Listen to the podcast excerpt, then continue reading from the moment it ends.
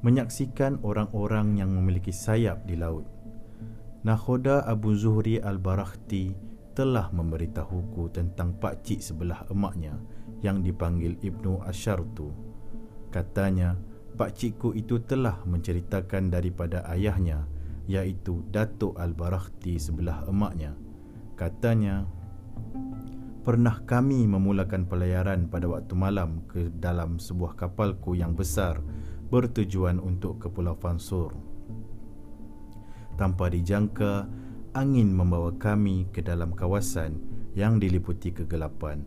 Lalu, kami berada di dalamnya selama 33 hari terdampar di atas lautan yang tenang tanpa angin sedikit pun. Sauh yang kami labuhkan tidak pun menyentuh dasar laut biarpun telah dilepaskan talinya sepanjang seribu depa.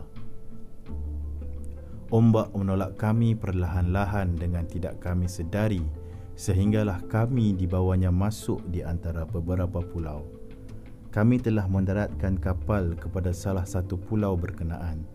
Kelihatan di pantainya ramai orang perempuan sedang berhimpun, bermain dan bermandi manda. Kami cuba untuk berbaik-baik dengan mereka. Lalu kami pun menghampiri ke tempat itu. Sebaik saja mendekat, mereka semua bertempiaran lari ke darat pulau itu. Kemudian datanglah kaum lelaki dan wanita memakai ikat kepala dengan berbondong-bondong. Kami tidak faham sepatah pun percakapan mereka itu. Dengan itu, masing-masing hanya memakai bahasa isyarat sahaja yang nampaknya boleh difahami oleh kedua-dua belah pihak. Mulalah kami memberi isyarat kepada mereka yang bermaksud Adakah kalian memiliki makanan untuk dijualkan kepada kami? Mereka lalu membalas dengan isyarat bermaksud Ya, ada Lalu datanglah mereka membawa beras yang banyak sekali Dengan ayam, kambing, madu, minyak, lauk dan pelbagai jenis lagi makanan serta buah-buahan yang berlambak-lambak. Kami pun membeli semua itu daripada mereka dengan menukarkan besi, tembaga, celak, manik-manik, barang-barang eceran dan kain baju. Kami kemudian bertanya lagi dengan isyarat, ada apa barang dagangan kamu yang boleh kami beli? Jawab mereka, kami tiada barang dagangan kecuali hamba sahaya. Kami pun berkata, bagus sangat bawalah kemari hamba sahaya itu. Lalu dibawa datanglah kepada kami. Tidak pernah kami lihat yang lebih cantik daripada mereka itu dengan giginya yang terlihat kerana sentiasa tersenyum, menyanyi-nyanyi, bermain-main dan melompat-lompat serta bertepuk tampar sesama mereka. Dengan potongan badan yang sempurna pula, seolah-olah buih yang dibawa ombak laut dek lembut dan putihnya. Kelihatan seakan-akan mereka itu hendak terbang kerana ringan dan cergasnya, melainkan kepala mereka agak kecil. Di bawah belikat setiap orang dari mereka ada sepasang sayap yang serupa dengan sayap penyu, melekat di pinggang mereka itu. Kami pun bertanya mereka, apa ini? Mereka terus ketawa sesama sendiri seraya menjawab, Orang di pulau ini semuanya memang begitu. Tidak ada yang kamu semua perlu bimbangkan dengan hal itu.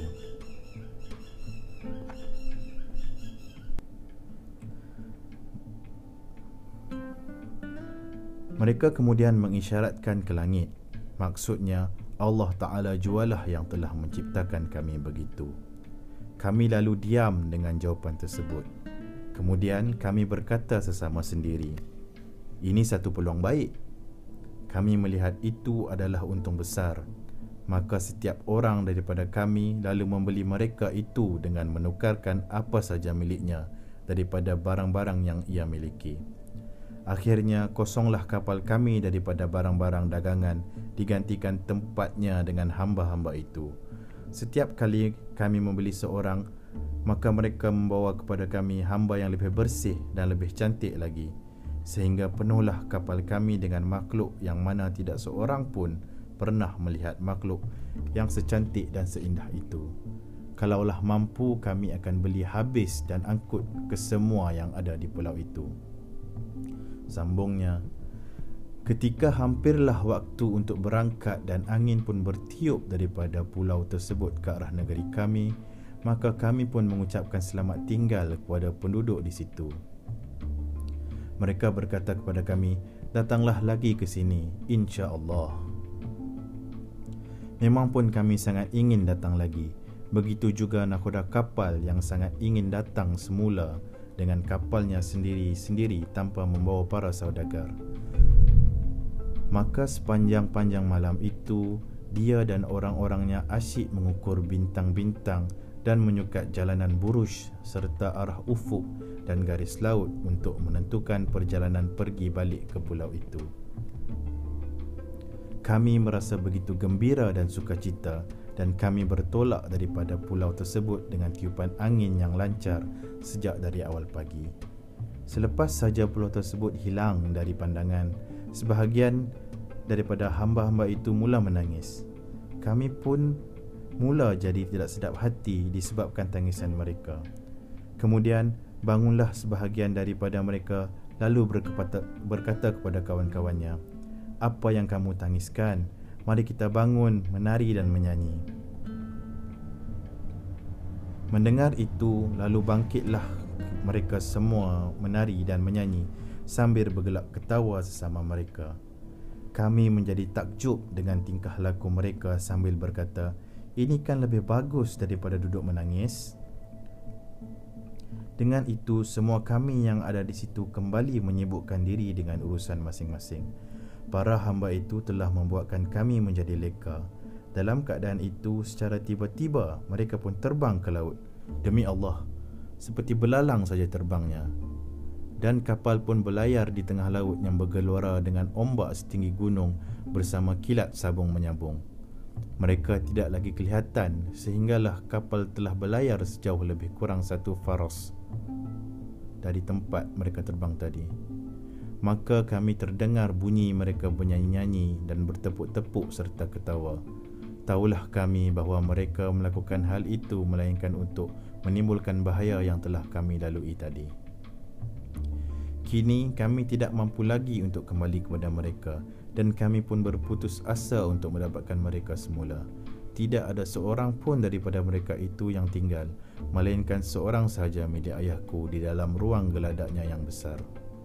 Setelah mereka semua itu terbang daripada tempat tersebut, ayahku lekas-lekas turun memeriksa geladaknya, lalu mendapati bahawa hamba itu sedang berusaha melubangi tempat tersebut dan mahu terjun ke laut.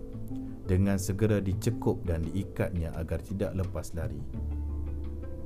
Kami pun meneruskan pelayaran sehingga masuk ke negeri Hind dan menjualkan bakalan makanan yang ada bersama kami itu lalu kami bahagi-bahagikan bayaran yang diterima antara kami.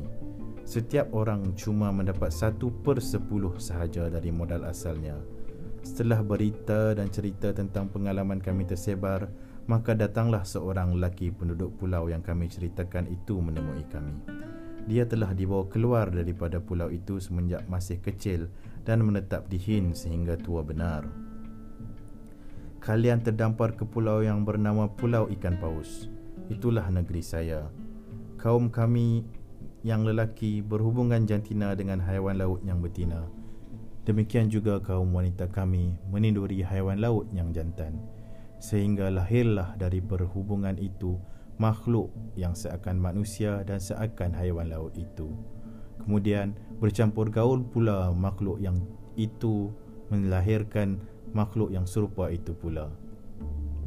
Ini semua berlaku pada zaman dulu kala sehingga jadilah kami yang mampu hidup lama di darat dan di air disebabkan suatu rahsia yang ada pada kami kerana percampuran benih darat dan laut itu. Terang orang tua itu panjang lebar. Adapun perempuan yang di tangan ayahku itu Dia melahirkan enam orang anak. Aku adalah anak yang keenam. Dia tinggal bersama ayahku selama 18 tahun dengan keadaan terikat. Orang tua asal pulau itu yang memberitahu kami rahsia penduduknya telah berpesan kepada ayahku untuk tidak membiarkannya tanpa diikat. Kerana nantinya dia akan terjun ke laut dan engkau tidak akan berjumpanya lagi buat selama-lamanya. Disebabkan kami memang tidak pernah dapat bersabar kalau tidak turun ke air. Maka ayahku pun melakukan seperti pesannya. Setelah mana kami semua besar dan bapa kami pun sudah meninggal dunia, kami mencelanya kerana mengikat ibu kami itu tanpa pengetahuan yang benar. Maka setelah bapa meninggal, tidak ada lagi sekatan untuk kami melepaskannya kerana kasihan belas dan berbuat baik serta kasih sayang kepadanya. Apakala kami melepaskan saja ikatannya, maka dia terus lari keluar seperti seekor kuda yang sangat laju lariannya. Kami segera mengejar di belakangnya namun tidak nampak lagi kelibatnya. Ada sebahagian orang yang sempat berjumpa dengannya ketika itu berkata kepadanya, "Kamu hendak lari dan tinggalkan anak lelaki dan perempuan kamu begitu saja?" Maka jawabnya, "Ansyartu." Maksudnya bukan aku yang membuat mereka. Dia lalu terjun ke dalam laut dan terus menyelam seumpama seekor paus yang gagah saja layaknya. Maha suci Maha pencipta yang menjadikannya dan membentuk rupa makhluknya. Maha sucilah Allah sebaik-baik yang menciptakannya.